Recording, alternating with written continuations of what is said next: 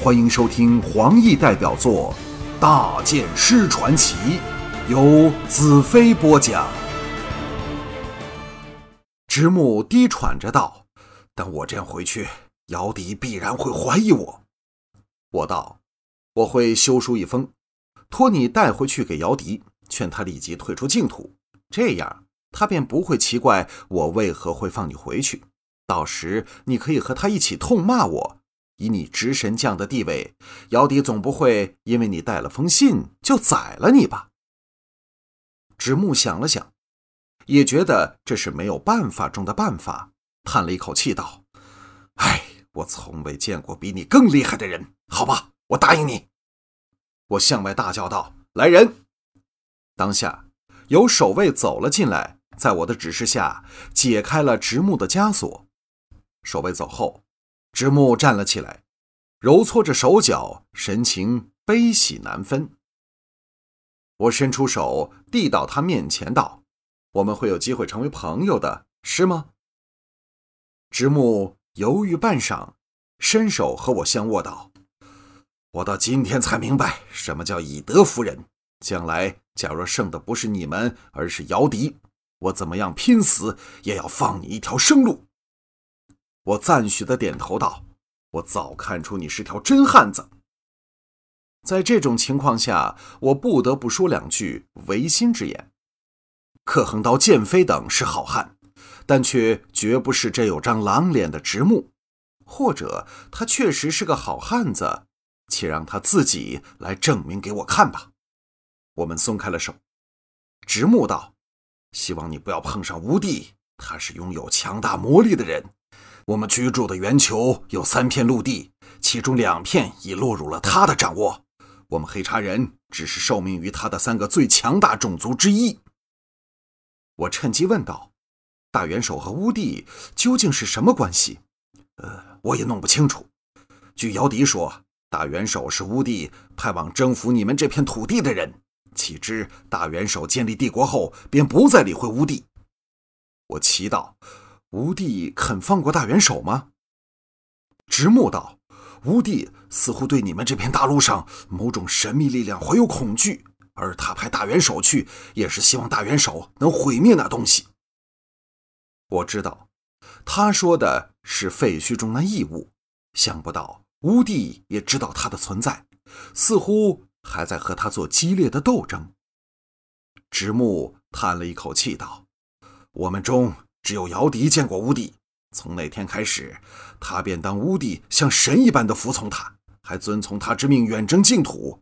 我们中如柯恒刀、戴青青和向慧生都极力反对，可是都改变不了姚笛的主意。”我淡淡道：“不要怕乌帝，终有一天我会将这罪魁祸首的乌帝碎尸万段，因为我就是那片大地的神秘力量的代表。你明白了没有？”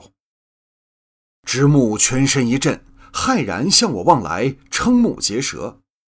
我道：“乌帝只是人，而不是神，否则不会当大元首背叛他之后没有制裁之法。”而你们的远征军也不会陷进这样的困境，是吗，朋友？到此刻，我已完全在心理上压倒了直木，于是和他约定了数种简单有效的联络方法，才离开囚室。明天一早，直木会带着我的信乘小艇返回聚仙湖，信里我会巧妙地让这黑茶王感觉到，若不立即向我们发动反攻，将悔之晚矣。回到大公堂后的临时居所，除了尼雅外，三女和大黑都在等待着我。红月嘟起了小嘴，怪我整天都没有理他。见到他们，我的心立刻软了下来。直到我说了明天会同他们在一起时，红月才化怨为喜。匆匆梳洗后，带着他们和大黑，又赶往大公堂赴晚宴。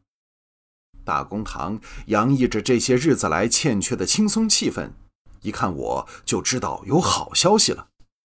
果然，谢问、红石两人走过来道：“天庙那边有话传来，他们将会全力建造八个水库，其中三个渴望于十日内完成，另五个也应该在十五天内完成。你说这是不是很理想？”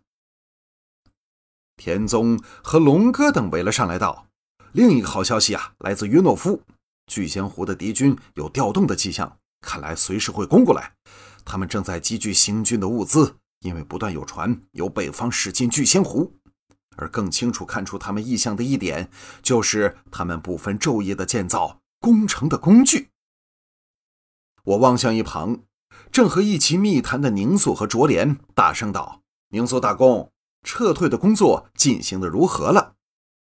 宁肃一笑，传话过来道：“幸不辱命，一切将会如期完成。大剑师，请放心。”这时，小矮胖走了进来，身旁还有位美女。和小矮胖最是相得的红月反应最快，首先奔了过去。大黑还以为他在逗自己，追着去了。我们一看之下大乐。原来他的女伴儿竟是那晚舞会上由我安排与他跳第一支舞的灵芷。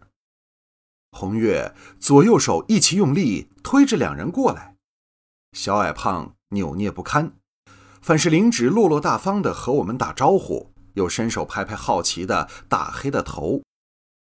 彩柔向小矮胖道：“那晚你还说大剑师害了你，现在呢？哼！”小矮胖满脸通红，不知所云的道：“是是我糊涂，糊涂，多谢彩柔姑娘，多谢大剑师，呃，多谢众位叔伯兄弟。”众人哄堂大笑起来。尼雅的声音在正门那边响起道：“小矮胖，你究竟干了什么伤天害理的事？”个人笑得更厉害了。我想起了戴青青的女仆林思，心中多了一份惆怅。假设。我能把她也救回来，该是多好啊！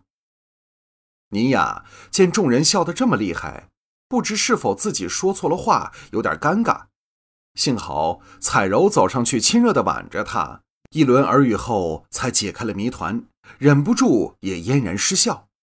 她一身戎装，真是英姿勃发，俨然有其大功的气派。我记起了当日出狱时，他解下头盔，金发垂流的情景。而此时此刻，他实在成熟很多了。我对他的爱也在不断增长之中。尼雅见我呆望着他，粉脸微微一红，走到我身旁，轻声道：“不要忘记，这是大庭广众。”我这才醒了过来。这些天，我很少想起以前的事，主要原因。或者是因为回帝国的日子也不远了，况且又有义旗的传代部，可大大缩短回去的时间。在这种心态下，分外珍惜在净土的美丽时光。